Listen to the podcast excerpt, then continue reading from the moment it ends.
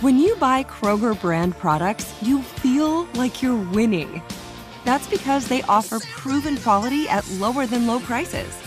In fact, we guarantee that you and your family will love how Kroger brand products taste, or you get your money back. So next time you're shopping for the family, look for delicious Kroger brand products because they'll make you all feel like you're winning. Shop now, in store, or online. Kroger, fresh for everyone. Meet Gary. Gary's about to become an Einstein in an instant. Whoa, Einstein hair. I like it. That's right, Gary, because you're using Salesforce powered by Einstein AI to connect data, predict business trends, generate personalized content, and wow customers. I do feel a lot smarter. Because you're not just Gary anymore, you're Gary, empowered by Einstein AI. Did you hear that, team? I'm an Einstein. Oh, can I get a selfie? The number one AI CRM. Now everyone's an Einstein with Salesforce. The Hartford understands protecting your business with the proper insurance can be a challenge. The Hartford team can provide coverage to suit your industry. The Hartford empowers mid to large size companies like yours to help manage risk, from liability and property insurance to workers' comp and more. Let The Hartford help protect what's unique about your business. Learn how at thehartford.com. Now, from our nation's capital, this is Bloomberg Sound On. You can continue to count on NATO's support for as long as it takes. I would expect that we will uh, begin to see an escalation of the, the fighting again. We, we are not afraid of the Russian Federation. Bloomberg Sound On. Politics, policy, and perspective from DC's top name. How about all the people who weren't able to go to college? There's very little discussion about why our college and universities cost so much money. It creates a division within his own caucus, but also in the country. Bloomberg Sound On with Joe Matthew on Bloomberg Radio. The U.S. pledges billions more in weapons for Ukraine as the war reaches the six month mark today. Welcome to the fastest hour in politics as the Pentagon and NATO double down on the war effort just as fighting begins to intensify once again. Retired Navy Admiral James Stavridis will join us on the strategy for Ukraine and how long this could last. President Biden makes good on his promise to forgive some student loans. The plan he just announced, though, goes a lot further than that. We'll get details from Bloomberg White House reporter Nancy Cook, who helped to break the story. Analysis from our signature panel this day after another primary night. Bloomberg Politics contributors Jeannie Sheehan Zaino and Rick Davis are with us for the hour, and we start things off. President Biden today announcing the U.S. will send Ukraine its largest weapons package to date. It's almost $3 billion in surface to air missiles, mortar rounds, radar systems, drones. The announcement delivered in writing, coinciding with Ukrainian Independence Day. The ceremonies in the capital of. This is sound from a wreath laying by President Zelensky and the First Lady of Ukraine as the nation marks 31 years of independence from the Soviet Union. Here's Zelensky in a news conference earlier today with translation. We, we are not afraid of the Russian Federation. може створити представники тільки однієї держави. Весь інший цивілізований світ нас підтримує. The rest of the civilized world is supporting us. We are not afraid of the Russian Federation, he says six months in. But more intense fighting is coming, and we're joined to talk about what is next by retired Navy Admiral, former NATO Allied Supreme Commander James Stavridis, now Bloomberg contributor and vice chair of the Carlyle Group, author of the book To Risk It All. Admiral, welcome back to the program. Good to be with you, Joe. Now that we've reached the six month mark in this conflict, there's a huge sense of accomplishment in Ukraine and here in the U.S. because, well, nobody predicted Ukraine stay in the fight for this long. We got it through six months. It's kind of remarkable. But then, Admiral, the sobering realization follows that this will not end anytime soon. How long can Ukraine keep this going? Oh, I think indefinitely. Um, this is turning into a stalemate. And I think a pretty good model, frankly, is the Korean War. Um, North and South Korea is still in a state of war, technically. Occasional military operations go back and forth, both nations jockeying on the world stage. Um, I think this one has every possibility of going on for a lengthy period of time. And that's the worst news for Vladimir Putin, because over time, he'll continue to be outside the global economy, and it'll it'll put enormous downward pressure on his economic situation. Mm-hmm. The U.S. is announcing another three billion dollars uh, in military aid for Ukraine, and it appears to be coming with the promise for plenty more uh, as needed here. But it's been interesting to, to hear the, the administration's language around this, and, and even that from NATO, suggesting that some of the arms that we're sending right now are not for the imminent battle, but for months down the road. Are we still giving Ukraine what it needs? Uh, we are, Joe. And um, I think the proof is in the pudding. The results show that we are. We've stopped the Russian uh, advance effectively cold. Um, they're not going to be able to roll over the entire country as they wanted.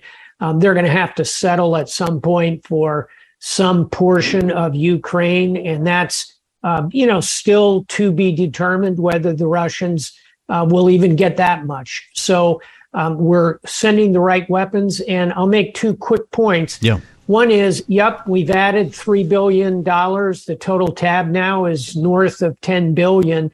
But in the context of what we spent in Iraq and Afghanistan, where we spent hmm. billions and billions of dollars every week, um, this is not a huge amount of money, and we can continue to do this, and we ought to continue to do this. And the second quick point is um, back to the question you asked a moment ago. Um, I think the uh, the polling in the United States shows uh, strong majority of Americans support this and mm-hmm. understand why we need to stop Vladimir Putin. Which is going to be pretty important a few months down the road, especially if we're still talking about elevated energy prices, the winter heating season, and so forth. Uh, we heard from the administration today on Bloomberg. Amanda Sloat is Senior Director for European Affairs on the National Security Council, uh, with a clear, expressing a clear expectation, if not concern, about much more concerted fighting in the weeks ahead. Admiral, listen to what she says, and we'll have you respond. I would expect that we will uh, begin to see an escalation of the, the fighting again. Uh, everybody is obviously very conscious of, of winter coming up. Uh, the muddy season starts in, in mid fall. Uh, and so there is going to be a desire by both sides to make as much progress on the ground as they can before we move into the, the winter months. It's an anonymous line. Winter is coming. Uh, Admiral Stavridis, what does Ukraine need to do now to get ready? Um, first and foremost, take the weapon systems that are flowing so freely. We've talked about the U.S. contributions. There are um, equally enormous levels of resources coming from our European colleagues in NATO.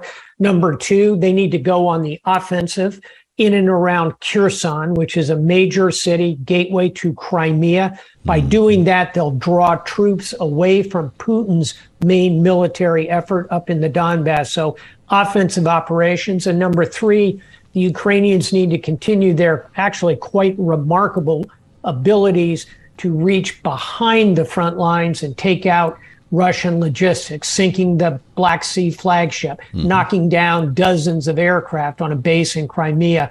Um, the Ukrainians are showing a great deal of creativity in war. That's often a key to victory. You're a sailor, of course, Admiral. Uh, the concern about keeping the Black Sea open and secure remains a, a major one. Are we outfitting Ukraine with the weapons it needs to continue keeping ports open, if that's even possible, through the winter, or simply attacking Russian vessels in the water? And I ask you that now against this backdrop of President Zelensky claiming that they, they want to take Crimea back, that the war will end in Crimea.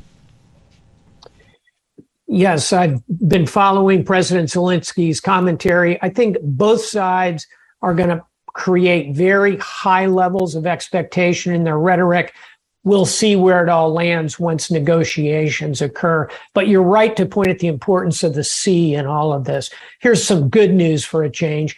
Um, the Turks negotiated an agreement between the Russians and the Ukrainians to export grain. Yeah. That's working well.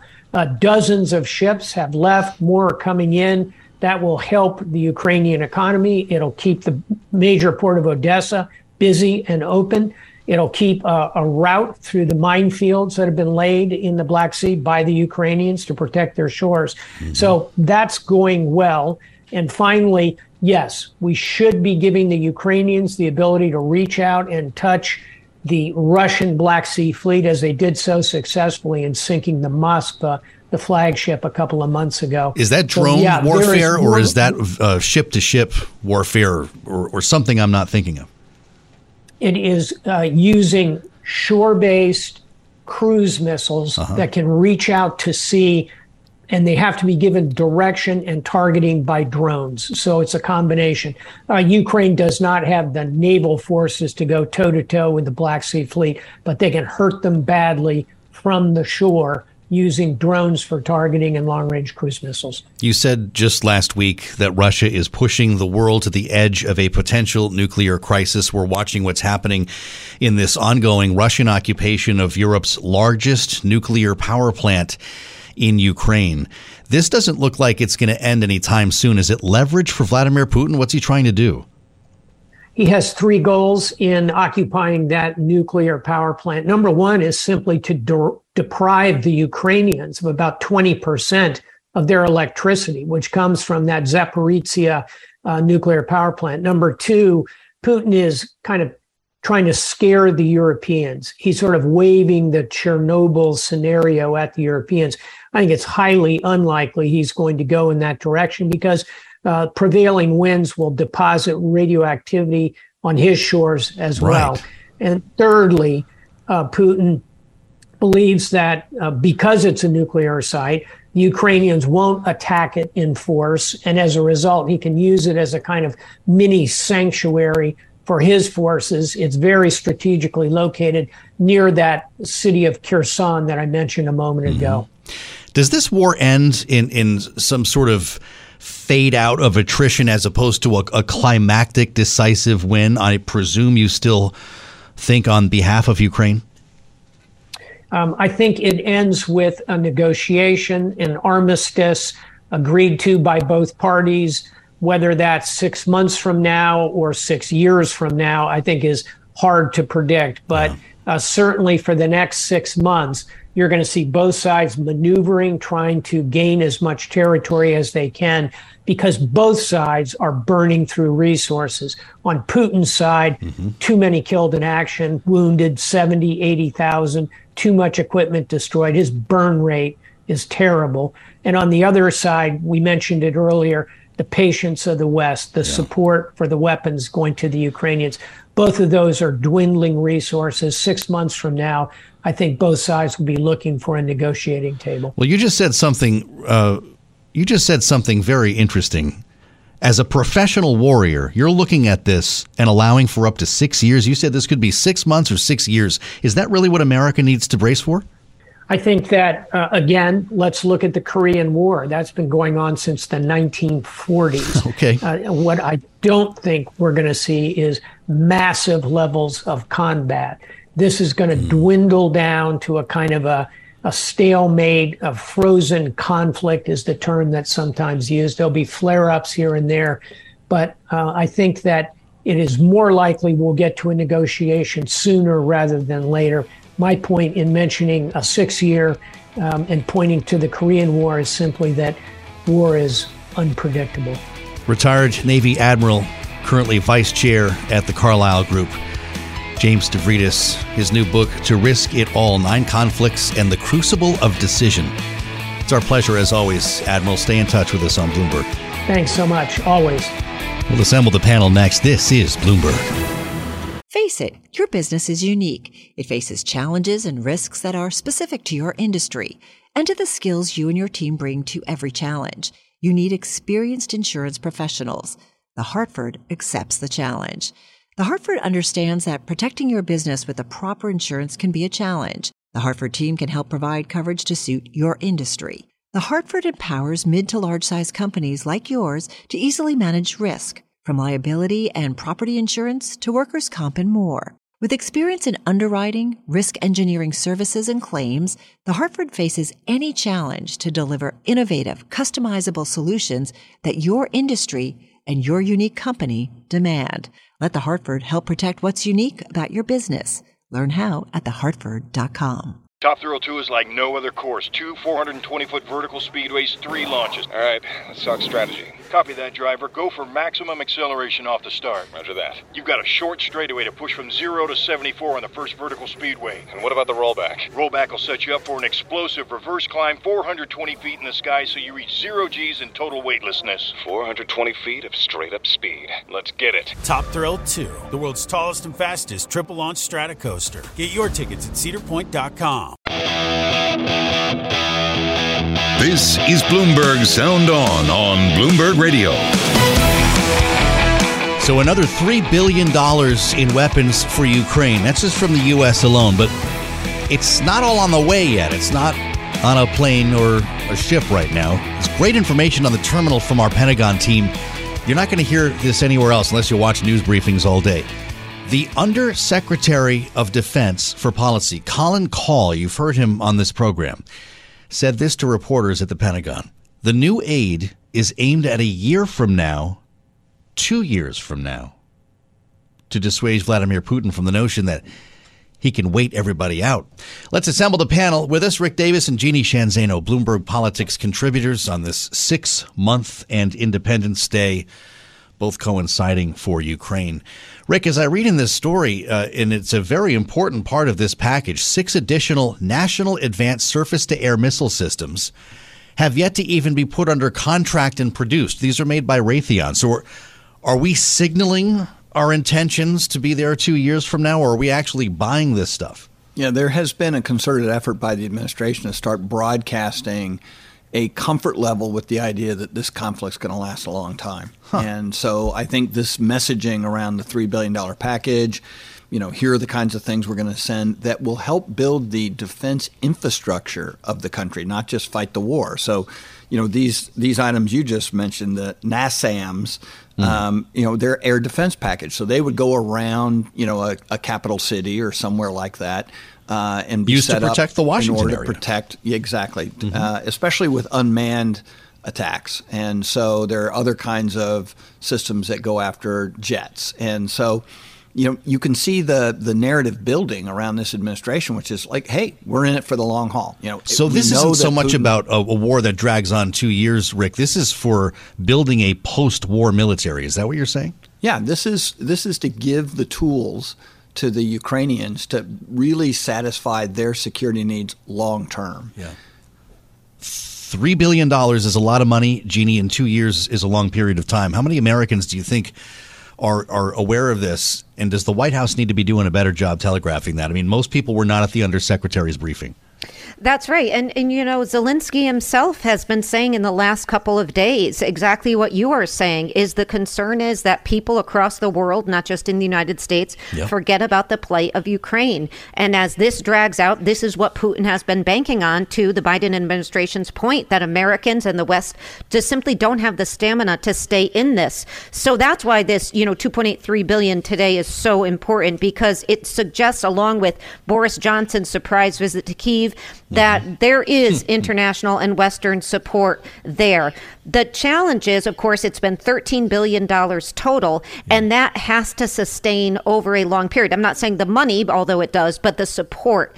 And that's going to be very important to your point that they message this appropriately. And again, there can be issues that crop up that we don't imagine at this moment sure. that will diminish support in a big way. I'm glad you mentioned Boris Johnson. Well, you never know who's going to show up in Kiev. To all our friends, I simply say this we must keep going.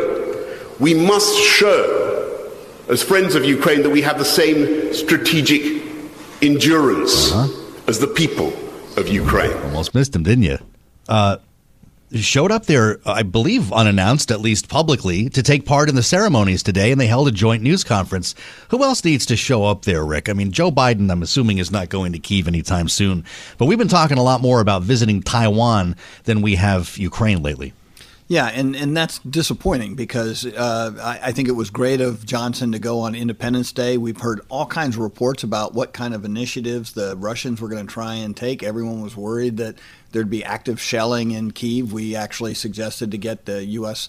Uh, citizens out of the country. Yeah. Um, so, so the fact that he was willing to do that, um, you know, he gets the Profile in Courage Award for the day. But I do think it's important uh, to keep up the public diplomacy uh, in support of uh, of Ukraine, and I think really important as we get in toward this G20 meeting in November, where Vladimir uh, Vladimir Putin is is actually planning to attend. And so, what kind of pressure can we put on? How do we heighten the visibility, you know, of Zelensky and uh, the activities in Ukraine uh, in advance of him coming out of his hole and and trying to act as if you know there's nothing wrong. What if Joe Biden did show up in Kiev, Jeannie? Is that good politics right now? What if that was your sort of October surprise ahead of the midterms, or is it foolish? You know, I, I, was wondering if he might do that just before the midterms, um, but I think mm. the danger there is it would look like it was driven by yeah, politics. And I think for Joe Biden and so many other American public officials, not just in his administration, but bipartisan, this is something that they see as sort of above politics, if there can be such a thing, or mm-hmm. bipartisan. So I think he's got to be careful about the timing, but most important is the issue of security. And that's something that we heard when, when they were considering him going prior. It was not secure for for him to go. And maybe that will change and we will see him there. But I give Johnson a lot of credit for going. It's that kind of spotlight that, that needs to be kept on this in order for the public support to sustain itself. Secret Service wouldn't deal with it still, right, Rick? Yeah, you need a lot more naysayers around Kiev to want to have the president okay. of the United States show up in the plaza. Got it. Yeah, so they actually need to be ordered. By the way, the six I mentioned, the the prior two that had been promised, have still not been ordered yet. So it is an interesting uh, sort of component of this defense uh, that we're well support of the defense program here that we're providing that not a lot of people are talking about. Jens Stoltenberg at NATO today pledging basically unlimited support. You can continue to count on NATO's support for as long as it takes. For as long as it takes, the word from NATO. Rick and Jeannie, stay with us for the hour. Of course, our signature panel. I'm Joe Matthew in Washington. Glad you're with us as we turn to the big news from the White House next student loan debt relief forgiveness, but also a lot more than the headline is telling you. We'll dig into this with Bloomberg White House reporter Nancy Cook, who helped to break the story. I'm Joe Matthew again. This is Bloomberg. Thanks for being with us on Bloomberg Sound On. President Biden made the announcement today at the White House. Using the authority Congress granted the Department of Education, we will forgive $10,000 in outstanding federal student loans. In addition, students who come from low income families, which allowed them to qualify to receive a Pell Grant, will have their debt reduced 20 $1,000. Just as you read in the story from Bloomberg White House reporter Nancy Cook, out ahead on this yesterday and early today, and she's with us now to pick through some of the details of this plan. Nancy, welcome back to the program. Thanks for having me. Let's start with what this does. $10,000, that sounds familiar in loan forgiveness for most. 20,000 for those with Pell grants. But there's also a cap on undergrad loan repayments. How does that part work?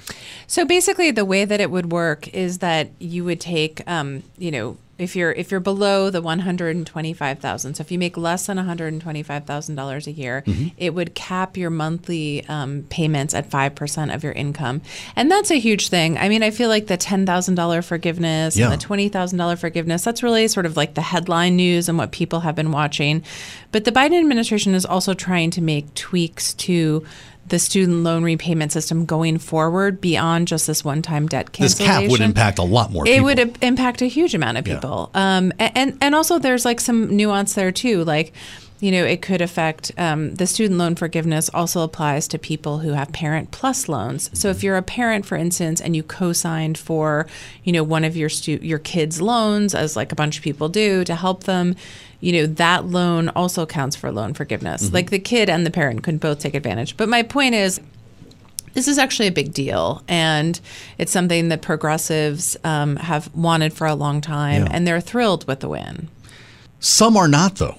And it's been interesting to hear the reaction from uh, from certain politicians, from certain groups like the NAACP. Joe Biden promised this on the campaign trail, and we went back and listened to a couple of his rallies yesterday yeah. when people were honking horns back in COVID. You know, the drive-ins. He even mentioned the ten thousand mm-hmm. dollars at every turn, the hundred and twenty-five thousand dollar cap. So why why criticism from the left? Well, I think that it, it, depends. I, you know, I've talked to different people on the left. I think some people feel like, you know, the NAACP, for instance, was really pushing for him to forgive at least fifty thousand dollars in student debt. I don't think he was ever going to do that.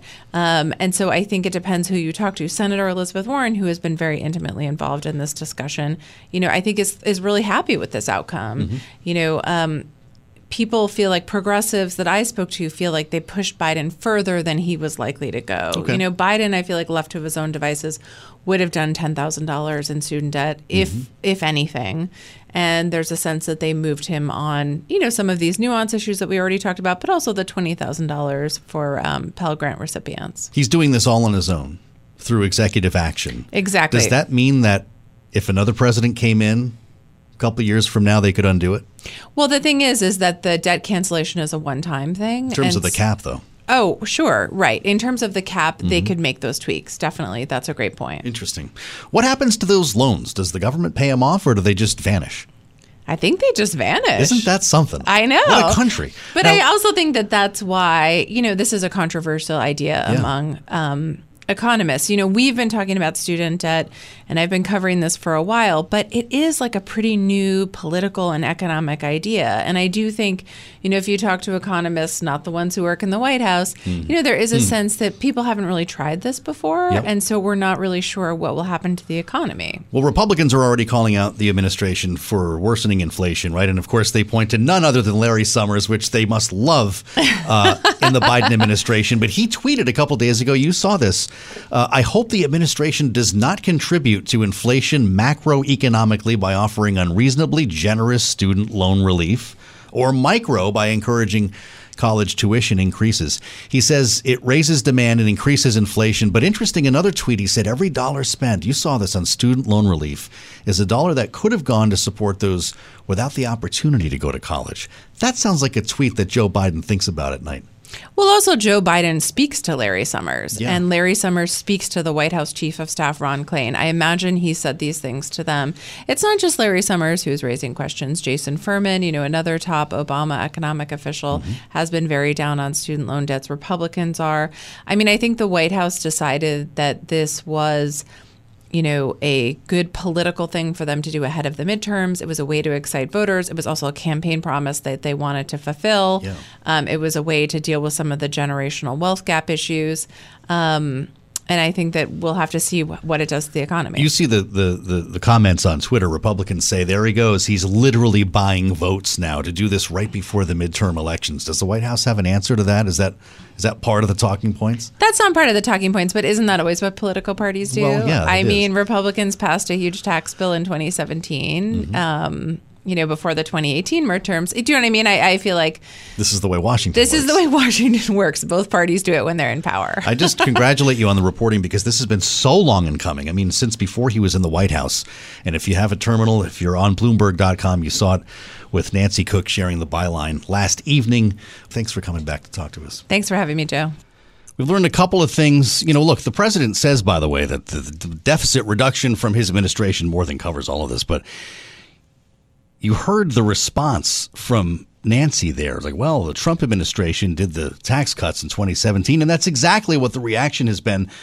Well, from the president himself. He was trying to get ahead of this in the speech while announcing the program. Using the authority Congress granted the Department of Education, we will forgive. I will never apologize for helping Americans working working Americans middle class, especially not to the same folks who voted for a $2 trillion tax cut that mainly benefited the wealthiest Americans and the biggest corporations, that slowed the economy, didn't do a hell of a lot for economic growth, and wasn't paid for, and racked up this enormous deficit. So the White House can claim a win here, to say that the president's making good on a campaign promise, and even the statement later from the NAACP was a lot more favorable than it was this time yesterday. We'll see how the panel feels about it. The politics could be moving on this as we head for the midterms. Jeannie Sheehan Zaino and Rick Davis will be with us as we also look back on a big primary night, New York and Florida.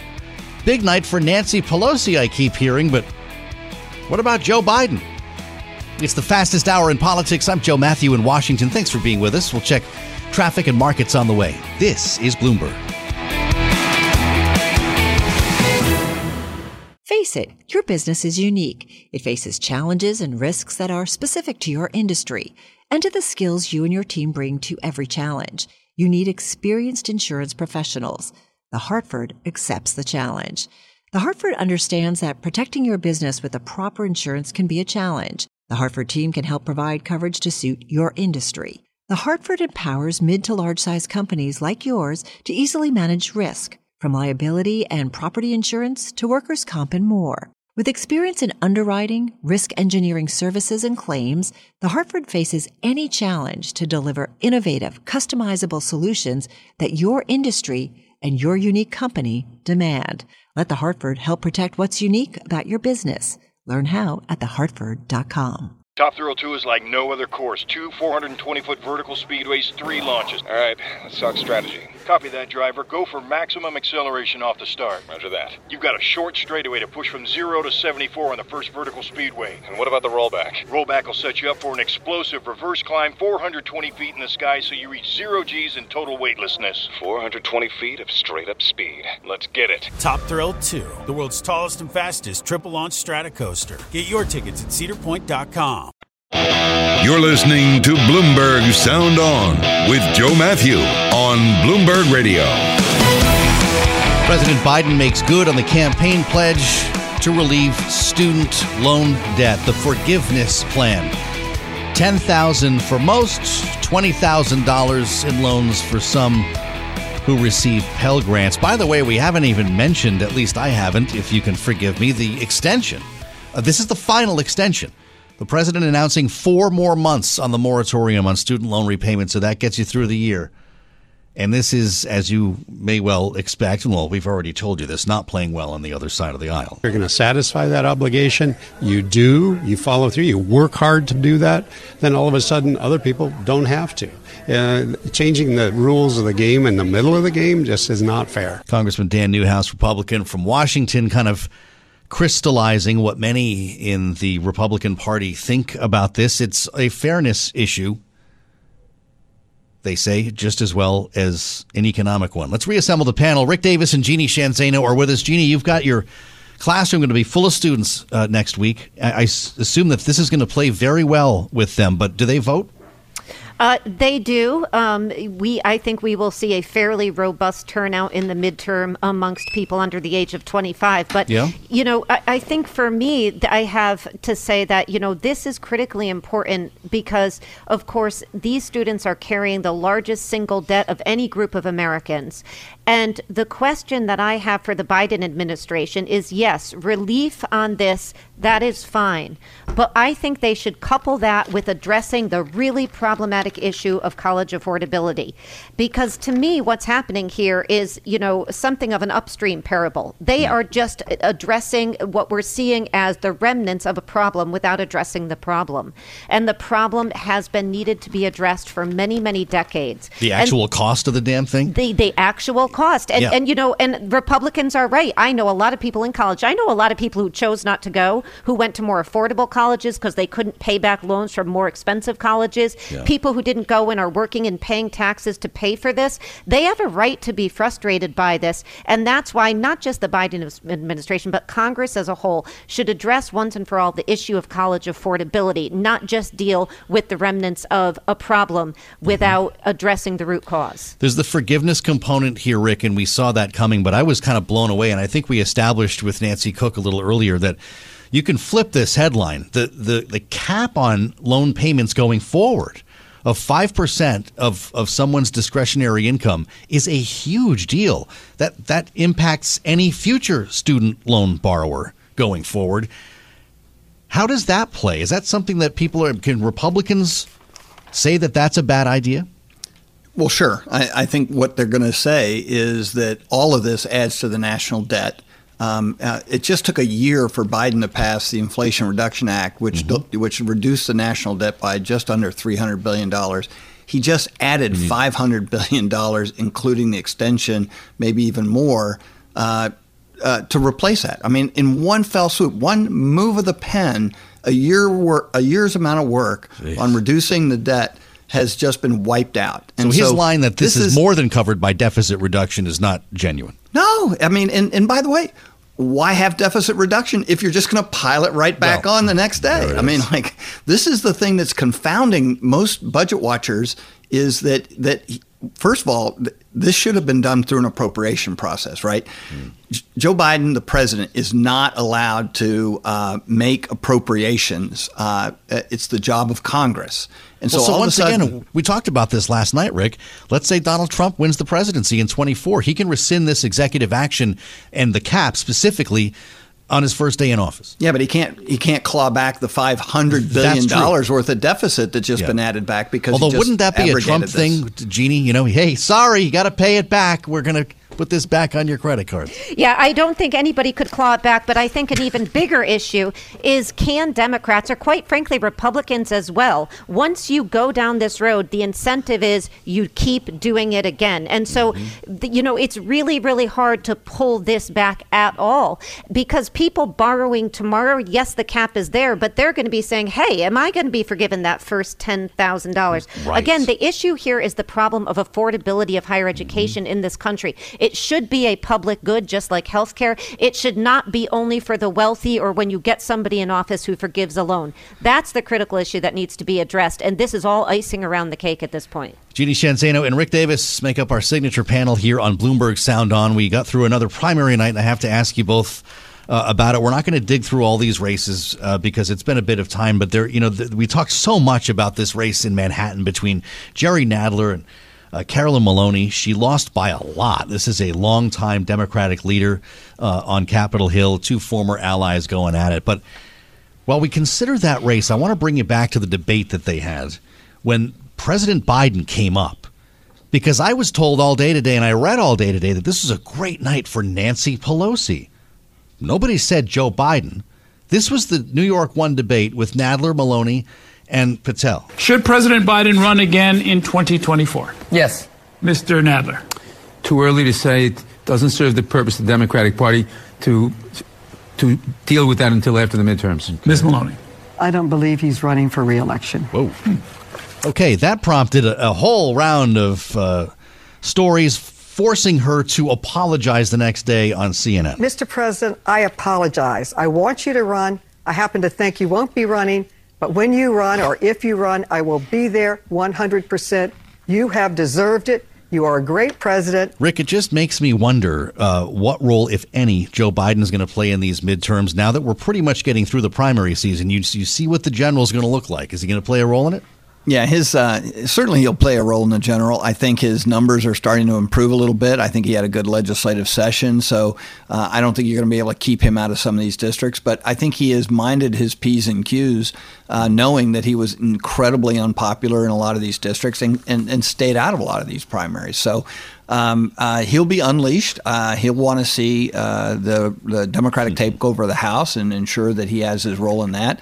And I suspect they'll have him in states uh, campaigning for Senate candidates uh, if they think his numbers warrant it. Um, you know, his popularity has been ephemeral. It's gone up and down. Uh, he's having a good month, but I think things like this student loan forgiveness can put him right back in the box because all those people who liked what he was doing on deficit reduction are going to be grossly disappointed today. You might remember, uh, Jeannie, when we had John Fetterman on, the Lieutenant Governor of Pennsylvania is running against Dr. Oz for Senate now we asked him, you know, how about Joe Biden? Are you gonna, he said, I would be proud to have Joe Biden campaign for me here in Pennsylvania. So it depends on the, the race, it depends on the state, yeah? It does, and we shouldn't forget that poor Carolyn Maloney. She had a bad night last night, but she did that not once, but she did it twice. She also did it with the New York Times editorial board, and so you know, I, I don't think it's ever good politics to say that the president of your party either should not run or should not campaign with you. It yeah. does you no good, particularly when you're facing a primary. It, it made little sense from the beginning for her to say that, and of course, it was turnout to a large extent that really got her last night, and she is now, of course, talking about issues of sex sexism, which are themselves real. And so I think we're going to hear a lot more from her on that going forward. Boy. You know, I, you probably saw the back and forth between Fetterman and Dr. Oz. I have to ask you about this just while we're still here because it's it's kind of amazing the fact that this even took place. This brings us back to Wegner's right? And the crudité. Thought I'd do some grocery shopping. I'm at Wegner's, and uh, my wife wants some vegetables. Dr. Oz, he went there shopping. He's getting the vegetables for the so called crudité. They hit him for that. John Fetterman says we call that a veggie platter in Pennsylvania. Uh, no tequila in crudité, and uh, it's not Wegner's, it's Wegmans. Uh, veggie tray was the, the term. So Dr. Oz doubles down. Did you see the statement that uh, that he said if, if John Fetterman had ever eaten a vegetable in his life, then maybe he would have had a maybe he would not have had a major stroke and would not be in the position of having to lie about it constantly. The Fetterman campaign was quick to write back and call him out for insensitivity. Uh, is this fair game, uh, Rick, when you're talking about a candidate's health on the campaign trail? Yeah, I would think the doctor in Dr. Oz would have understood the caution about lecturing people about their diets and, and, and what causes strokes. So uh, I thought that was insensitive. I was really enjoying the crudité battle, though. I mean, that was actually starting to have a lot of fun. But I think one of the things Dr. Oz has to start worrying about is if Fetterman gets him into this tete-a-tete on, on memes, he's going to lose that race. Uh, he needs to be talking about inflation. He needs huh. to be talking about, you know, what are the bread and butter issues for American families. And talking about crudités and Fetterman stroke and things like that are not going to get him votes. And right. so this is a sign of an undisciplined uh, uh, candidate who has never run for office before. And it makes me worry that he's missing the big picture here.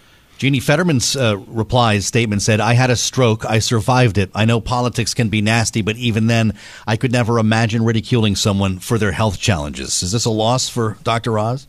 Oh, it certainly is. I mean, you can just feel him struggling to catch up and struggling to get, you know, to kind of play around with these issues and memes and online, you know, back and forth. It wasn't just the crudité, it was also the number of houses. And he's been sort of trapped by this. Yeah. And to Rick's point, what he should be talking about is something that does appeal to voters in Pennsylvania. That is inflation, that is gas prices, that is Joe Biden. I mean, you can go through the list. He's got they've gotten him off track and he needs to get back on track.